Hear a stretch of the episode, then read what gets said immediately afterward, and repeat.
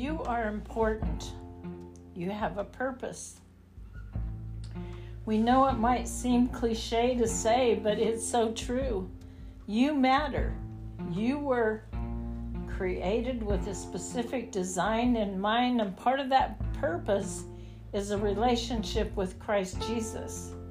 You were designed to have a real and meaningful relationship with Him. Jesus loves you so much that He sacrificed Himself for you. He died on a cross at a place called Skull Hill. He gave Himself up to save you from eternal separation from God. He wants to know you personally and He wants to be your friend.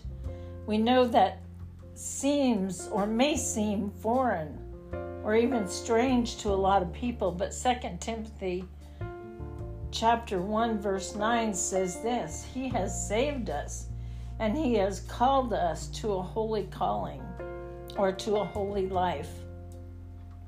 Not because of anything that we have done, but because of his own purpose and grace. And this grace was given to us in Christ Jesus before the beginning of time. You were set apart before the beginning of time. We know life gets rough. It doesn't make sense 99% of the time. We, every single one of us, all have that void, that that space that is deep within us that we are trying to fill all the time. Well, I'm here to tell you you have a God shaped hole. Amen. And only a relationship with Him can fill the void that you're feeling. And so some of you might be saying right about now, okay, but how? How does, does that God shaped hole, how does that void get filled?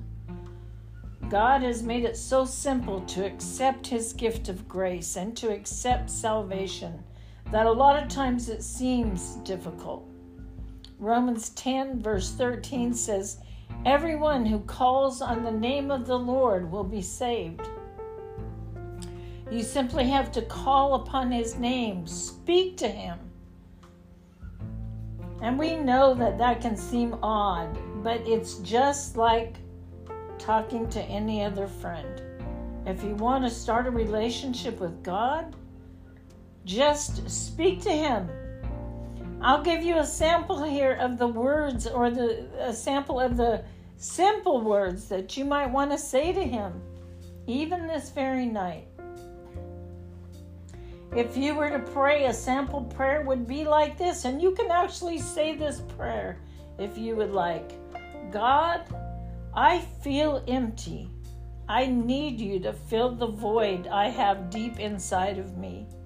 I want to live the life you've planned for me because I realize doing it my way is not working anymore. It's never really worked.